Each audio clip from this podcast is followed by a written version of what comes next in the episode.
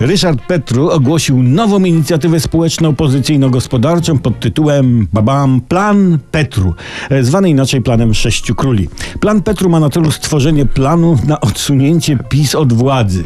Mimo tam śmichów podśmiewajków, jak już plan Petru ujrzał światełka w tunelu, to zdaliśmy sobie sprawę wszyscy, że świat bez planu Petru był jakiś taki niepełny, nierzeczywisty, fastam, fasta, fastamagoryczny, czy jak to się mówi.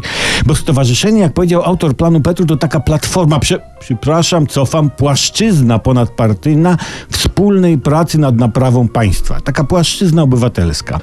I ona według pana Ryszarda prowadzić będzie swoją działalność poprzez organizowanie paneli dyskusyjnych i grup eksperckich oraz paneli dyskusyjnych grup eksperckich.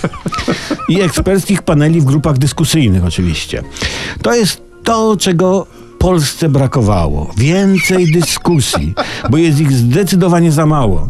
A jak panel zacznie gonić panel, to jakoś się z tego wszystkiego, czymkolwiek jest to wszystko, wykaraskamy, że to użyję wędkarskiego porównania, bo wykaraskać pochodzi od ryby karaś, prawda? To nie może się nie udać. Inne partie opozycyjne to ledwo zakręt łapią, żeby znaleźć się w planie Petru. Ta inicjatywa rodzi jednak, jeśli inicjatywa może rodzić, prawda? Pytania. Jak nazwać członka planu Petru?